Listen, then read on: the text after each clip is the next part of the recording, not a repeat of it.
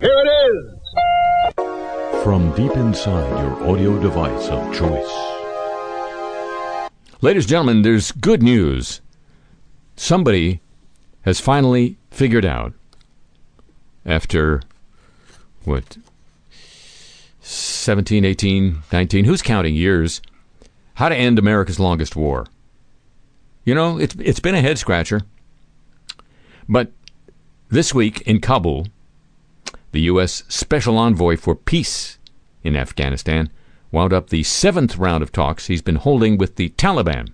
Actually, he's been holding the talks in Qatar after signs of progress in efforts to end America's longest war. That's according to Reuters. The U.S. envoy, Zalmay Khalilzad, he's been involved in that really since the top. He was there at the beginning. I guess he hopes to be there at the end. He met Taliban officials briefly a day after a delegation of Afghan citizens and the Taliban agreed on a roadmap for peace. Why didn't they just call Rand McNally or Google? Particularly included in the roadmap is a joint call to end civilian casualties. Is that all it took? Really?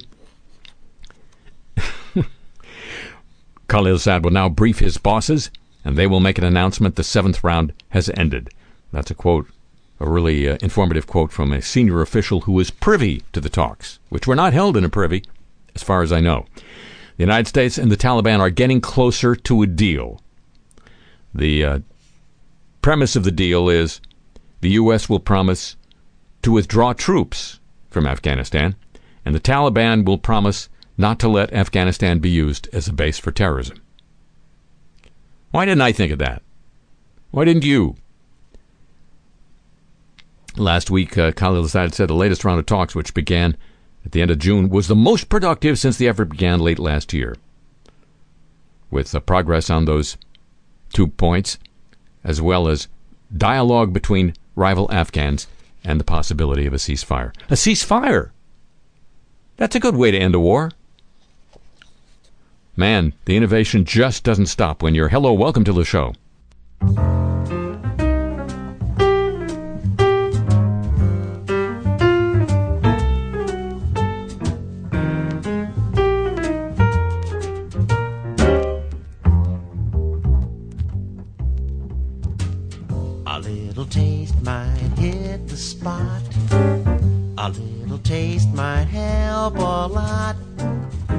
be nice and maybe not. In my condition, this is a risky proposition.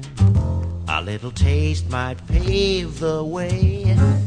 It has been known to save the day. One little taste might be okay. It's a sedation, good for a sticky situation. Why not spare myself a little pain? It wouldn't hurt. And why lock my appetite out in the rain without a shirt? And who said self denial's all that great? It wasn't me, cause I found it often pays to dissipate. One little taste could make a whole lot of difference. Intentions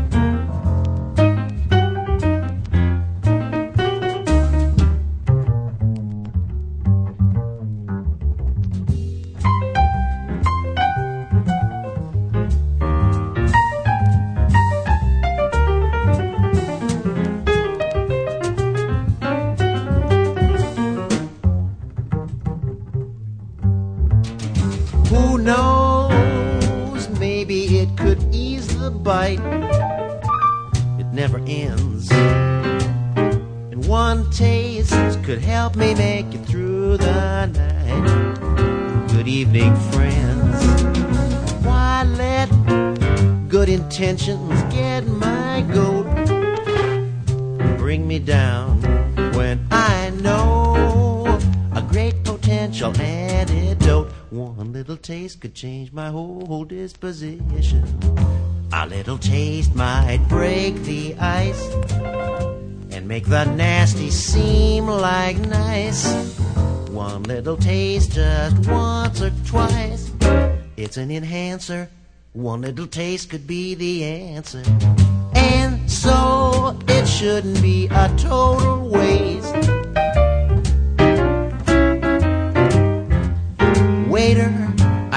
I'll have a little taste. Put it on her tab.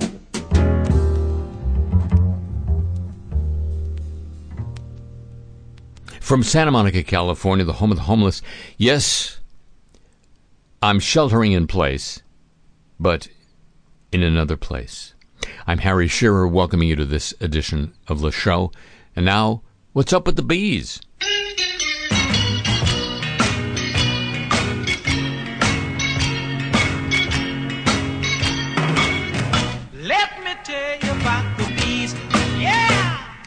Well, timing is everything in comedy and in the environment in the world of the bees. There's a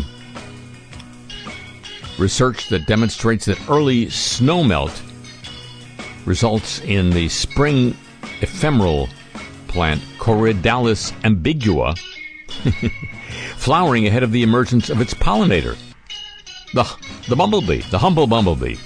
Global warming has affected the phenology, thank you, of diverse organisms such as the timing of plant flowering and leafing, animal hibernation, and migration, particularly so in cold ecosystems, increasing the risk of disturbing mutual relationships between living organisms. You know, like plants and bees, or like um, vendors and uh, retailers. It could also affect the relationship between plants and insects that carry pollen. Few studies have been conducted on this subject and it remains largely unknown, according to EurekAlert. But these researchers examined Corydalis ambigua growing in cold temperature forests in Hokkaido in northern Japan, and bumblebees, which collect nectar or connect lectors from the flowers. Usually, the bloom of the flowers and the emergence of the bumblebees are in sync. But you know, In Sync was a boy band of the 90s. They monitored the plant and insect for 19 years in a natural forest on Hokkaido, recording the timing of snowmelt, flowering, and emergence of bumblebees, as well as the rate of seed setting. That's what they call it when plants do it. In this way, they were able to observe how the snowmelt timing and ambient temperatures affect each other and themselves. Long term monitoring revealed that snowmelt timing dictates when the flowers or the plants produce flowers, the earlier the snow melt, the earlier the flowering. Researchers also found that bumblebees, which hibernate underground during winter, don't be digging, become active when soil temperatures release, uh, reach 43 degrees Fahrenheit. Now, but when the snow melt is early, flowering tends to occur before the bees emerge. This creates a mismatch in timing. The wider the mismatch, the lower the rate of seed setting, pardon me, due to insufficient pollination. It's the story of the bees, ladies and gentlemen. And now, news of Dominion.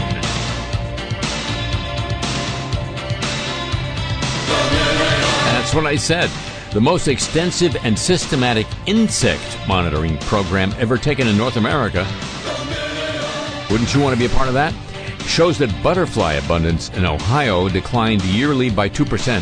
That resulted in an overall 33% drop for the 21 years of the program, as reported by Oregon State University. Though this study was limited to one group of the insect class in one geographic area, the findings provide an important baseline for what's happening more broadly with insect populations amid climate change and other human caused disturbances. According to the study's author, the findings also are in line with those of butterfly monitoring programs in multiple European countries. Well, those European butterflies, come on. They don't love freedom the way the Amer- these declines in abundance are happening in common species, says Oregon State University researcher Tyson Wepprich. He led the study. Declines in common species concern me because it shows there are widespread environmental causes for the declines affecting species we thought were well adapted to share a landscape with humans. yeah. Common species are also the ones that contribute the bulk of the pollination uh, or bird food to the ecosystem, so their slow, consistent decline is like having ripple effects beyond butterfly numbers, or just ripple. Findings were published this week in PLOS 1, not KLOS. Wepprich is a postdoctoral scholar in botany and plant pathology at Oregon State, used more than 24,000 butterfly surveys contributed by trained citizen scientists from 1996 through 2016 to establish his findings. He says it's easier to monitor butterflies than other insects because lots of people like butterflies. Come on. Don't you like aphids? Or roaches? and enjoy keeping track of them, he says. Butterflies tend to be the best source of abundance data for tracking insect population declines and increases. Environmental assessments use them as an indicator for the general trajectory of biodiversity because they experience the same types of pressure from land use changes, climate change, and habitat degradation as other insect groups. But they're pretty.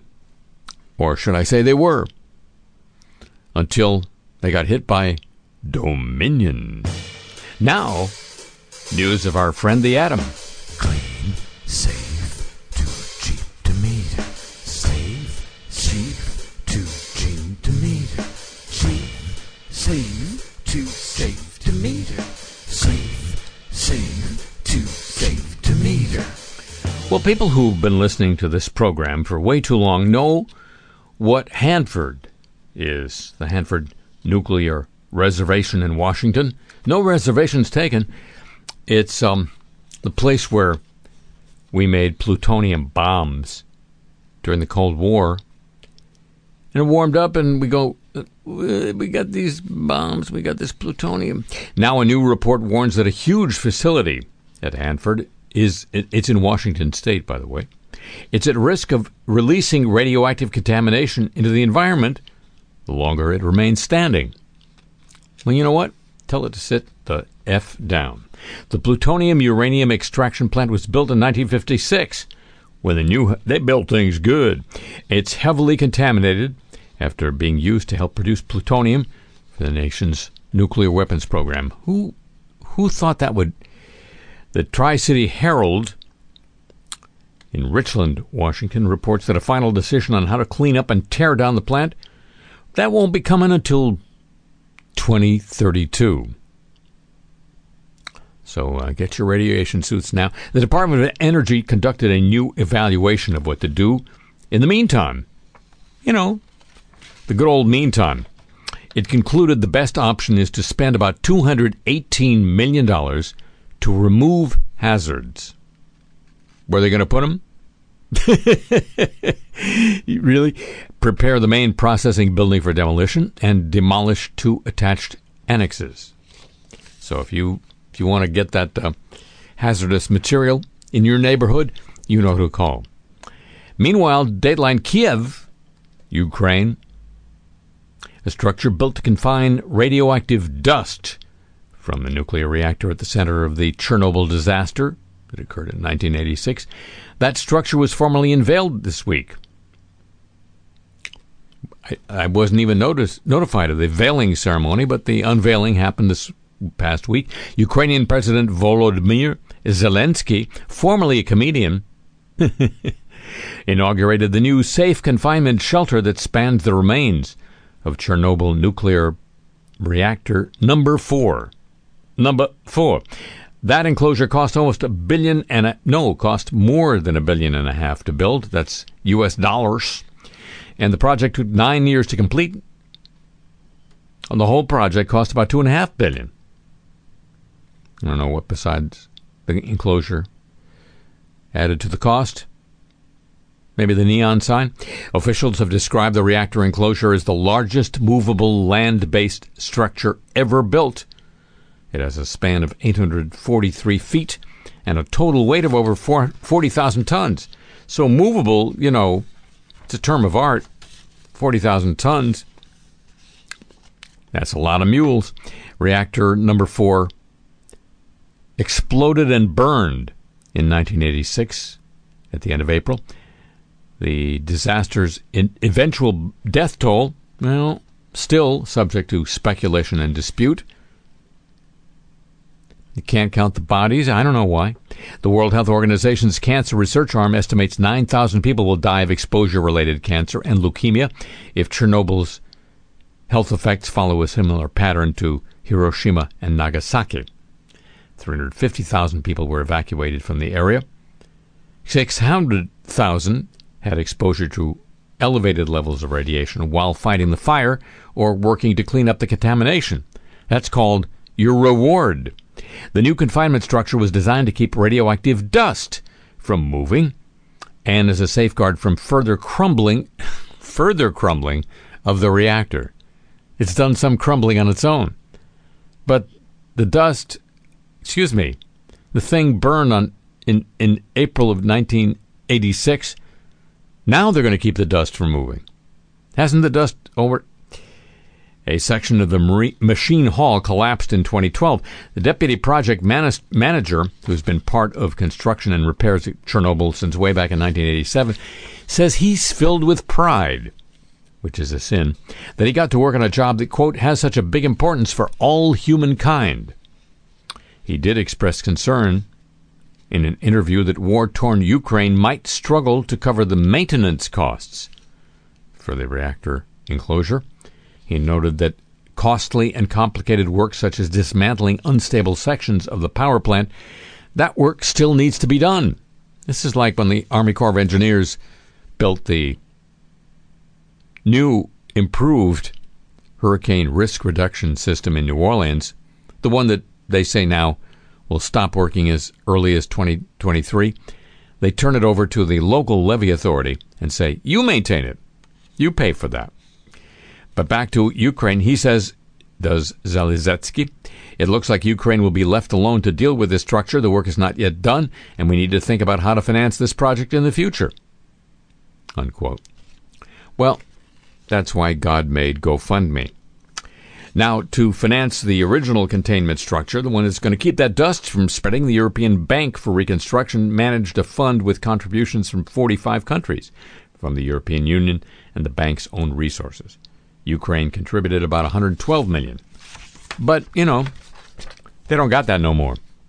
According to South Korea's nuclear power regulator, a nuclear, rea- nuclear reactor whose thermal output exceeded safety limits kept running for nearly 12 hours when it should have been shut down manually at once.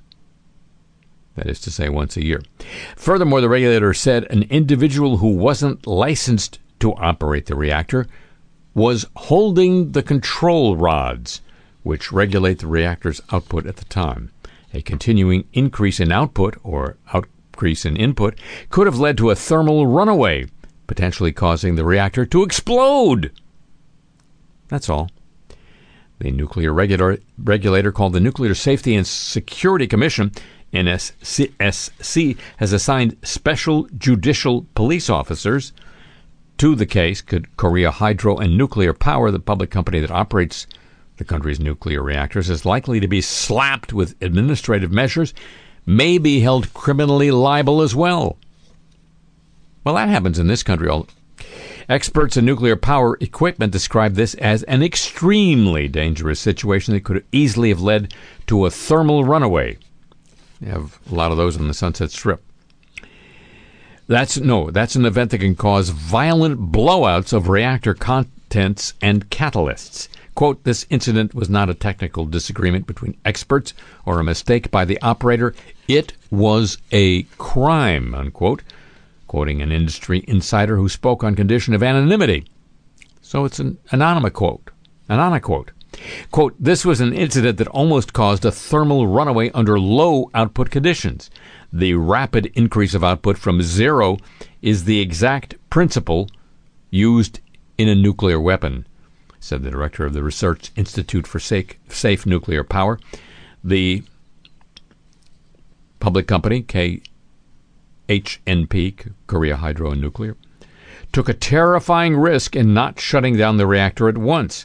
Since this could well have led to a serious accident, it needs to be thoroughly investigated, says a professor at Matsuyama University in Japan. The uh, nuclear regulator said that this reactor is currently being kept safe, currently.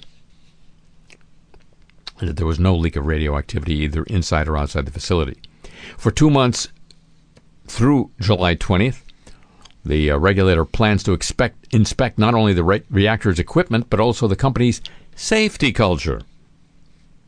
Whether they're uh, seeing performances of Carmen to keep the plant safe. Since the thermal output rose so suddenly, we'll also have to check the integrity of the nuclear fuel. After thoroughly ensuring that the rods and nuclear fuel are both safe, we'll take action related to nuclear power legislation, said an official from the regulator. No, nothing to see here. Just could have been a crime, that's all. But, you know, crimes happen every day. Asked Jeffrey Epstein.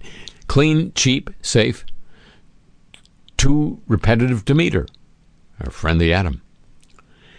Catching up on uh, President Trump's speech uh, at the Lincoln Memorial on the 4th of July, he did pay tribute to the 50th anniversary of the Apollo 11 landing on the moon, and then said this. I want you to know that we're going to be back on the moon very soon, and someday soon we will plant the American flag on Mars. It's happening, Gene. It's happening. It's happening. Who could have said that? It could have been somebody who was uh, loose and stupid.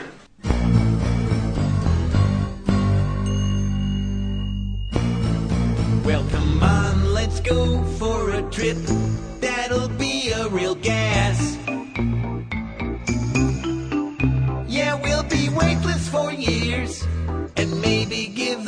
Country some class.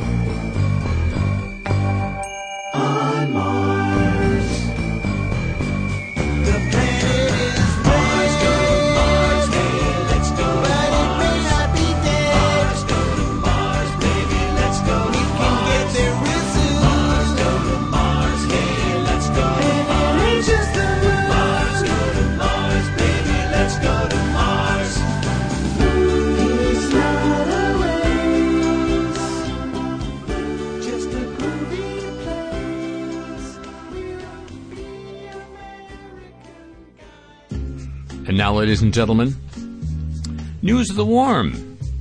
Reason enough to be thinking about Mars. Soft, listen to the warm. We can listen to the warm. Mars isn't warming, is it? Not really. But here's some good news coral reefs, which we thought were in danger because of warming, apparently they're, they know where to go. Or the corals do. Coral reefs are retreating from equatorial waters and establishing new reefs, that is, the corals are, in more temperate regions. This is according to new research in the journal Marine Ecology Progress. Progress. The researchers found that the number of young corals hanging on the cor- oh no on tropical reefs has declined by 85% and doubled on subtropical reefs during the last four decades. Quote, climate change seems to be redistributing coral reefs the same way it is shifting many other marine species, but not the marines. This, according to Nicole Price, a uh, research scientist at Bigelow Laboratory for ocean scientists, lead author of the paper. The clarity in this trend is stunning. Easily stunned. But we no, we don't yet know whether the new reefs can support the incredible diversity of tropical systems, she says. As climate change warms the ocean, you've heard about that, right? Subtropical environments are becoming more favorable for corals than the equatorial waters where they traditionally thrived. This allows drifting coral larvae to settle and grow in new regions. These subtropical reefs could provide refuge for the other species challenged by climate change, new opportunities to protect these fledgling ecosystems, but who knows? Researchers believe only certain types of coral are able to reach these new locations based on how far the larvae can swim and drift on currents before they run out of their limited fat stores. Why didn't I think of that? Fat stores. Come on. That's a startup. That's a unicorn. The exact competition of most new reefs is currently unknown due to the expense of collecting genetic and species diversity data. We are seeing eco- ecosystems transition to new blends of species that have never coexisted, and it's not yet clear how long it takes for these systems to reach equilibrium, says the author of the study.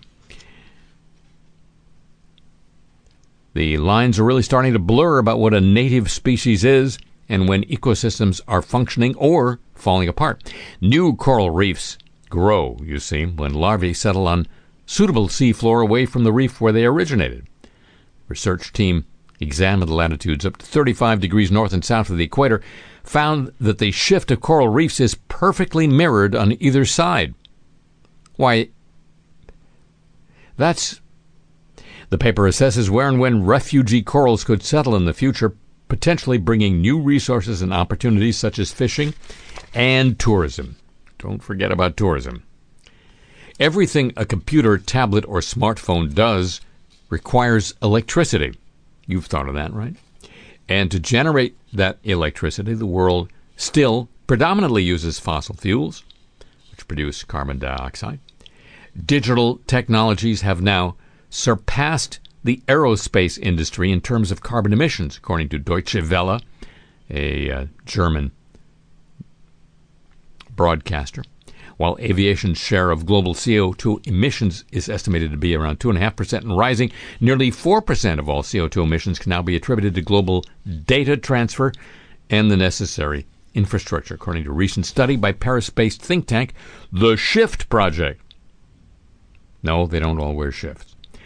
They are an NGO and they're researching ways to redesign the world's economy to run on renewable energy. The calculations include both the energy costs of creating IT infrastructure and the actual use of that infrastructure. That, the latter, consumes 10 percentage points more electricity than the production of all equipment and technology combined. By 2022, according to Cisco and his kid, around 60% of the world's population will be online, video making up more than 80% of all internet traffic. The author of the study says we urgently need to reconsider the future of internet use and think about cutting back.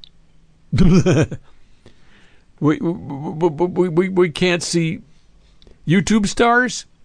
We have limited energy resources, he said, pointing out that even if we make the shift to renewables right now, which is not happening, the internet is a worldwide thing, so it would require every country in the world to be powered by renewable energy. He says that goal remains impossible in such a short time, meaning we can't let internet usage grow as rapidly as it has to this point. But of course, major internet companies want usage to grow since they can sell ads against it. The largest share of internet growth is now video. 80% of all data transferred online is video data. More data, more data. We need more data. Come on, more data, more data, huh? Get some data for me. More data, more data, more data. We need more, more. 60% of that being online video, streaming videos stored on a server and reviewed viewed remotely like Netflix, YouTube, or Vimeo. The problem transferring videos online is data intensive. In 2018, that was just last year, online video traffic was responsible for more than 300 million tons of CO2, equivalent to what country the size of Spain releases in a year. We're all Spain now. The higher a video's resolution, the more data that's required. 10 hours of high definition film consumes more bits and bytes than all the ling- English language articles in Wikipedia put together, according to the Shift project. But really, would you rather read Wikipedia or watch Men in Black 4? Oh, and a new study published in the journal Science Advances by a PhD candidate at Columbia concludes glaciers in the Himalaya melted twice as quickly from 2016 as they did from 1975 to 2000. He says this is the clearest picture yet of how fast Himalayan, Himalayan glaciers are melting over this time interval and why. A professor at the University of Utrecht's Department of Geosciences, Walter Immerzeel, told Glacier Hub that the novelty lies in the fact they go back to 1975. He said scientists already knew quite well what the mass balance rates were for the last 20 years or so, but looking back over a wider area provided interesting new information. The new study makes a major contribution by indicating that regional warming is responsible for the increase in melting. So it's not just Greenland and Antarctica anymore, it's the Himalayas too. News of the Warm, ladies and gentlemen. It's a copyrighted feature of this broadcast. So this week, thanks to reporting late last year in the Miami Herald. The uh, acknowledgement was even made by attorneys in the Department of Justice as they announced new charges, new federal charges being filed against Jeffrey Epstein, supposedly a uh, billionaire hedge fund manager, although all the details of that description, including billionaire and hedge fund manager, are according to the New York Times and other publications, sort of um, immersed in mystery. We don't really know who his clients were. We don't really know where all that investment money supposedly came from. He um, he did manage to finance a very lavish lifestyle, including one of, if not the most valuable pieces of um, residential property in Manhattan on the Upper East Side, uh, a private island off the coast of um, St. John's in the Virgin Islands, one or two private jets. You know, the thing, the lifestyle. So somehow he financed that, and somehow he was able to entice, through his charm, celebrities, British royals, American well, two American presidents to um, be his pals as he flitted about, according to the indictments released this week, inducing underage girls to give him massages that eventually turned into sexual activity, and then having they having them recruit other girls to do similar stuff like it was a thing. It was a, A sexual Ponzi scheme is one definition of it. One, uh, one of his attorneys that uh, helped negotiate a sweetheart deal when charges were first filed against him more than a dozen years ago in Florida was Alan Dershowitz, who was also alleged to be part of the ring of patrons of the services of the young female masseuses. Other people who were ensnared in Epstein's ring of acquaintances include former President Bill Clinton and current President President Donald Trump, who said to New York Magazine in the early 2000s, he, um, Jeffrey's a guy who really enjoys really enjoys women, especially the younger kind. He he's a lot of fun. He's a terrific guy. Now, of course, Trump uh, says was never a fan. You know by now that uh, Alex Acosta, who was Trump's labor secretary, was forced to resign at the end of the week after he held a press conference on Wednesday trying to defend that sweetheart deal he, as federal prosecutor in Miami, negotiated with Epstein's superstar lawyers, not only Alan Dershowitz, but also Ken Starr. The name of Epstein's jet in the circles in which he traveled was the Lolita Express. Used to head a hedge fund. Used to getting my way. When I needed anything, it was child's play to pay.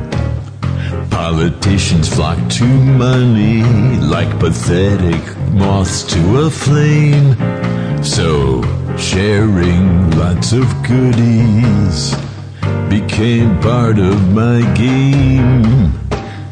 Did I get favors in return? I invite you to guess. Paybacks for trips aboard the Lolita Express. The Lolita Express. The Lolita Express.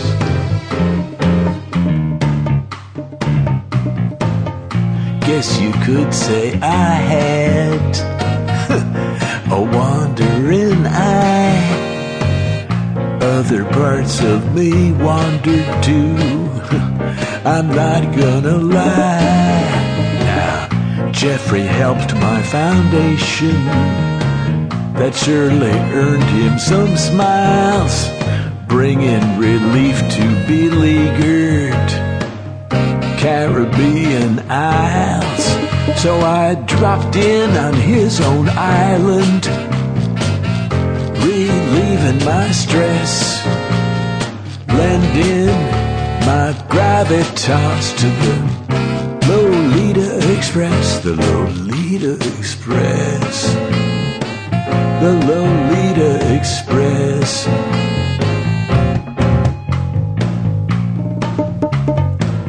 My show was the biggest hit ever on NBC. Jeff and I were the big shots at the top of the tree.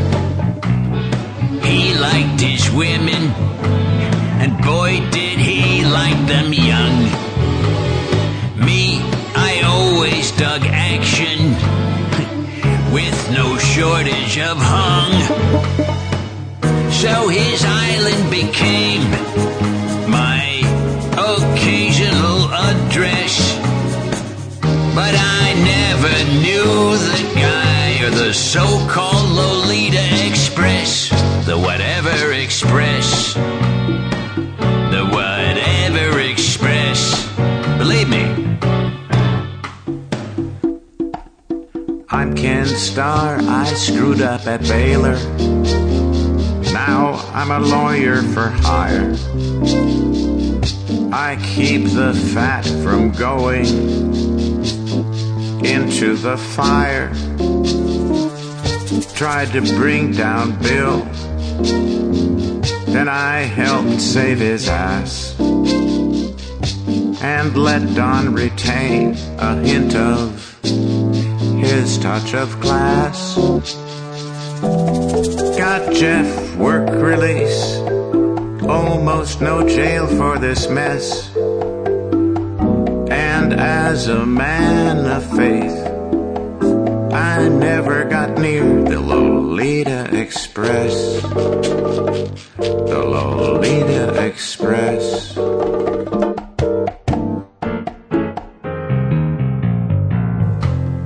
Life is a bitch, but it's not so bad. Still got the island and the Upper East Side pad. Still hang with the royals and celebrities galore. Though they don't want to be photographed with me anymore. I've still got my looks. Hey, I undress to impress. No way I'm selling my Lolita Express, Lolita Express. That Lolita Express. We all have our grudges. Most of us have never been judges. When it comes to attention, more is less. You could have fooled me. So please spread the word. Forget you ever heard. About The Lolita Express. The Lolita Express. I just want to say one word to you. Mm-hmm. Just one word. Okay. Yes, sir. Are you listening? Yes, I am. I am too. Microplastics. Okay. Think about it. Will you think about it? Yes, I will. Enough said. I'm thinking about it too.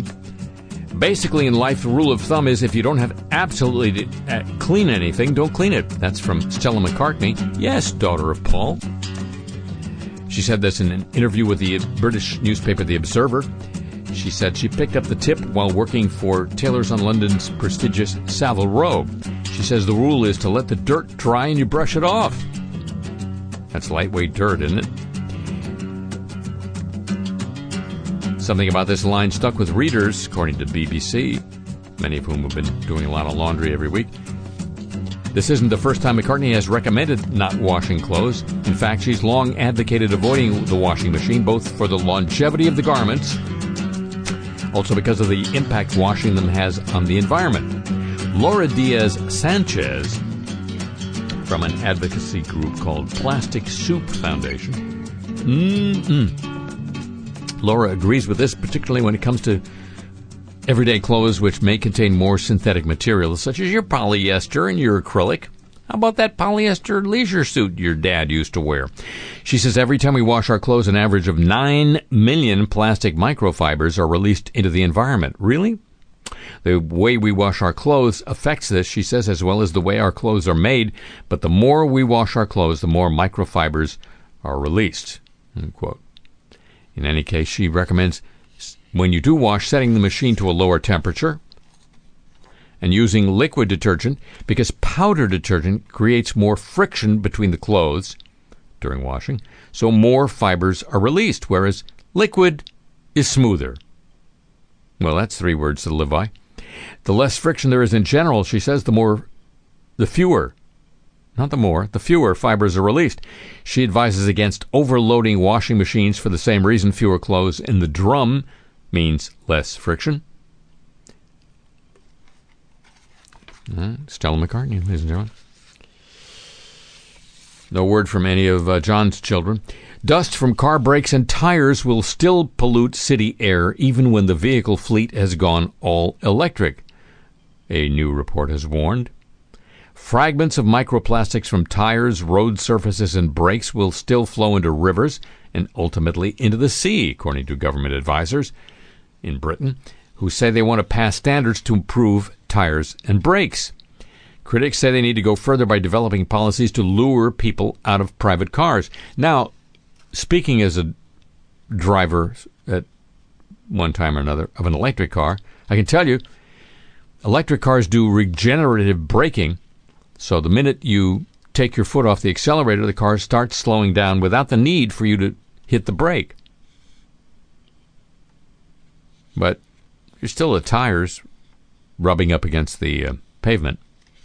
I don't know what to do about that. But what am I? An expert? And humans eat and breathe in tens of thousands of microplastic particles every year. This, according to a new analysis that raises fresh questions over how plastic waste could directly impact our health. A little late. Microplastics are among, among the most ubiquitous materials on the planet.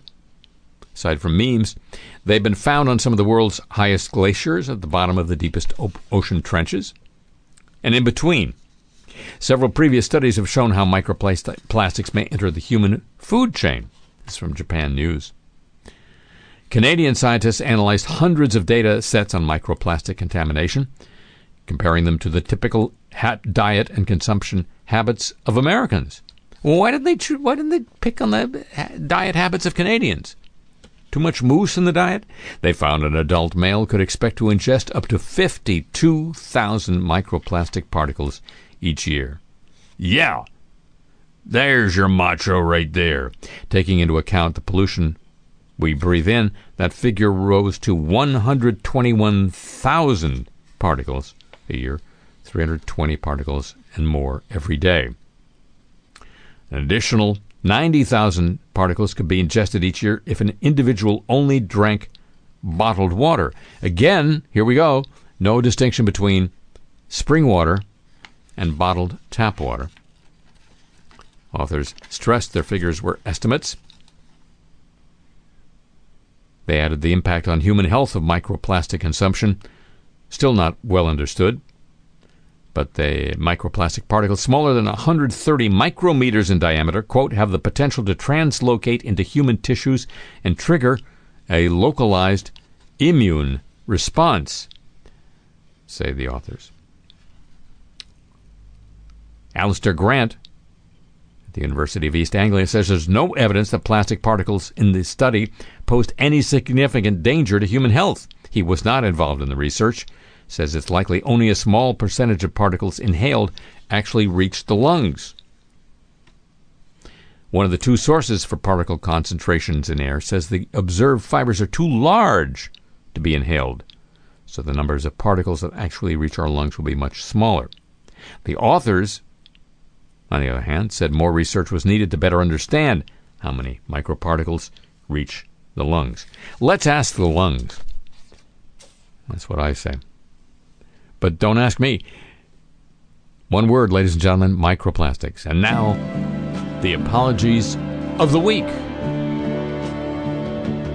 We're so sorry. Rupert Murdoch's News Group newspapers has agreed to pay Heather Mills, former wife of the aforementioned Paul McCartney, and her sister a substantial settlement. This uh, arise, arose over claims stemming from a decade old phone hacking scandal. Remember that? Ask your dad. Mills, a philanthropist, said in a statement outside the High Court in London that she and her sister Fiona were the victims of a targeted smear campaign that included hacking, invasion of privacy, and the publication of countless falsehoods and lies. In 2011, British tabloid News of the World apologized for hacking the voicemails of celebrities. Parent company News Corp later shut down News of the World amid investigations by the Parliament and the police. Most phone hacking cases involve News of the World, but other UK newspapers have also settled cases. In a court statement, the sisters said they'd experienced strange activity with their telephones between 1998 and 2008. News Group Newspapers, the division of News Corp, didn't disclose the amount of the settlement, but described it as substantial. As part of the settlement, the company didn't admit liability. The defendant is here today through me to offer its sincere apologies to Miss Heather Mills and Miss Fiona Mills for the distress caused to them by the invasion of their privacy by individuals working for on behalf of News of the World, said an attorney for Nice Guys. The defendants accept that such activity should never have taken place and it had no right to intrude into the private lives of Miss Mills or Mrs. Mills in this way. Unquote. A Florida high school principal has apologized after telling a parent he couldn't call the Holocaust a, quote, factual, historical event. It's a high school principal, ladies and gentlemen. Spanish River Community High School principal William Latson reportedly made the comments to a parent who was concerned about Holocaust education at the school. He told the parent that, quote, not everyone believes the Holocaust happened. That according to the Palm Beach Post, which published copies of the emails between Latson and the parent that were obtained through a public records request. The principal continued, "You have your thoughts, but we're a public school and not of our all of our parents have the same beliefs." He added he cannot say the Holocaust is a quote factual historical event because I'm not in a position to do so as a school district employee. Now, he apologizes for his remarks. I regret that the verbiage I used when responding to an email message from a parent did not accurately reflect my professional and personal commitment to educating all students about the atrocities of the Holocaust. It is critical that as a society we hold dear the memory of the victims and hold fast to our commitment to counter anti Semitism. The school board chairman said in a statement the school district is investigating the incident. The high school, 2,500 students near Boca Raton, is thought to have one of the country's largest populations of Jewish students. Deadline Alameda, California, Oakland Raiders receiver Antonio Brown announced this week he reached a settlement in an incident from April of last year in which he allegedly yelled at security and threw items off a South Florida apartment balcony. Quote, Brown on Twitter. I'm sorry that an incident occurred. I apologize for any statements we made in court filings or otherwise. To Mr. Sternberg, Ophir Sternberg, and family, I wish him my best with regard to future endeavors and seek to make amends with him and his family.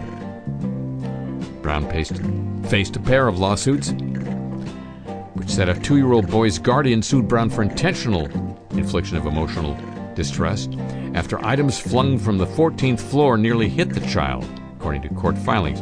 The child was with his grandfather near the pool area of the complex.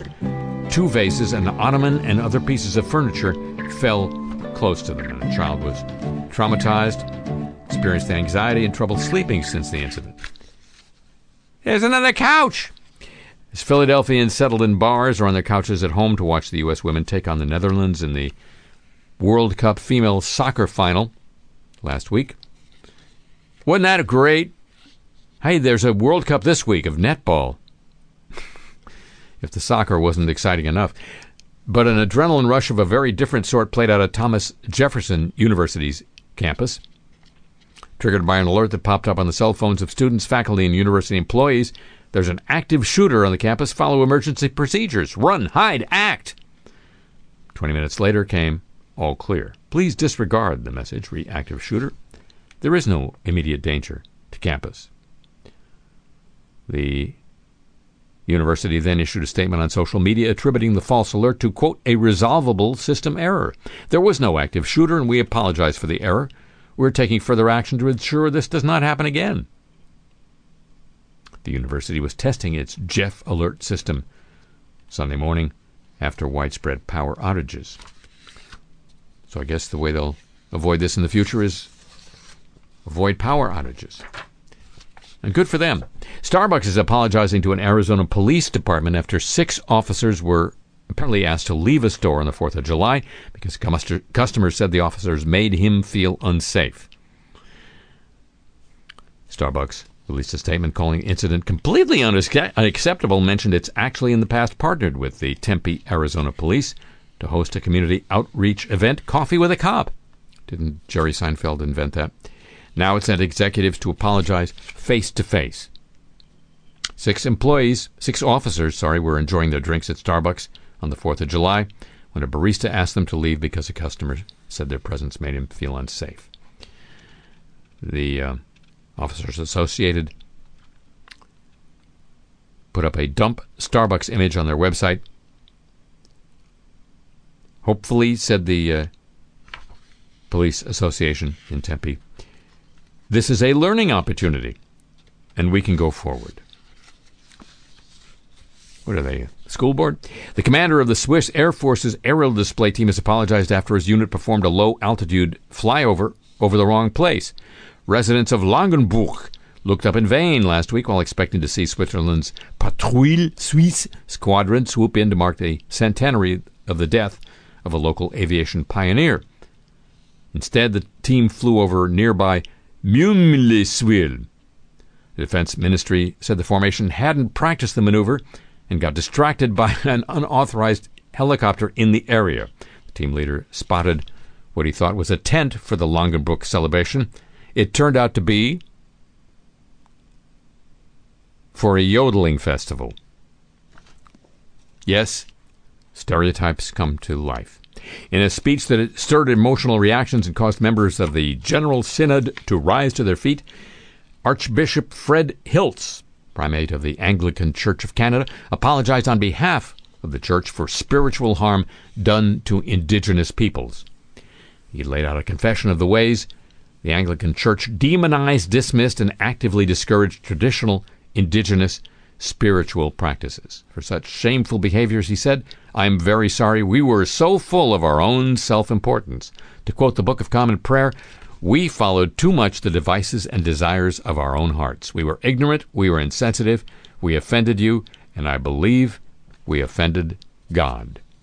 No comment from God. The apologies of the week, ladies and gentlemen, a copyrighted feature of this broadcast.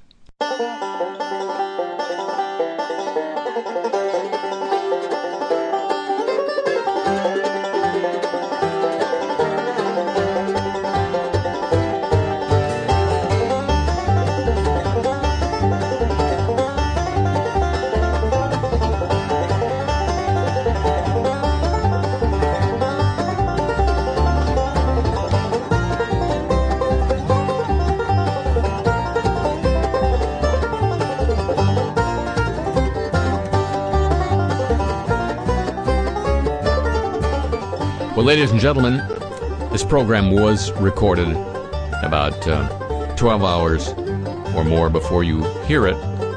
So, no comment on what happened in New Orleans because, although at this moment in time, a bullet seems to have been dodged in most of the area, um, I don't know for sure how it all panned out. I will, by the time you hear this, I'll know, and so will you. That concludes this edition of the show. The program returns next week at the same time over these same stations, over uh, the audio device of choice, whenever you want it. And it would be just like all of us dodging a bullet. You'd agree to join with me then, will you? Alrighty, thank you very much. Uh-huh. Typically show chapeau to the San Diego, Pittsburgh, Chicago, and Hawaii desks. Thanks as always to Pam Halstead and to Jenny Lawson at WWNO New Orleans for help with today's program. The email address for this thing, your chance to get Cars I Talk t-shirts, and the playlist to the music you hear here, all at harryshearer.com, and I'm on Twitter at the Harry Shearer. The show comes to you from Century of Progress Productions and originates through the facilities of WWNO New Orleans, flagship station of the Change is Easy radio network. So long from the home of the homeless.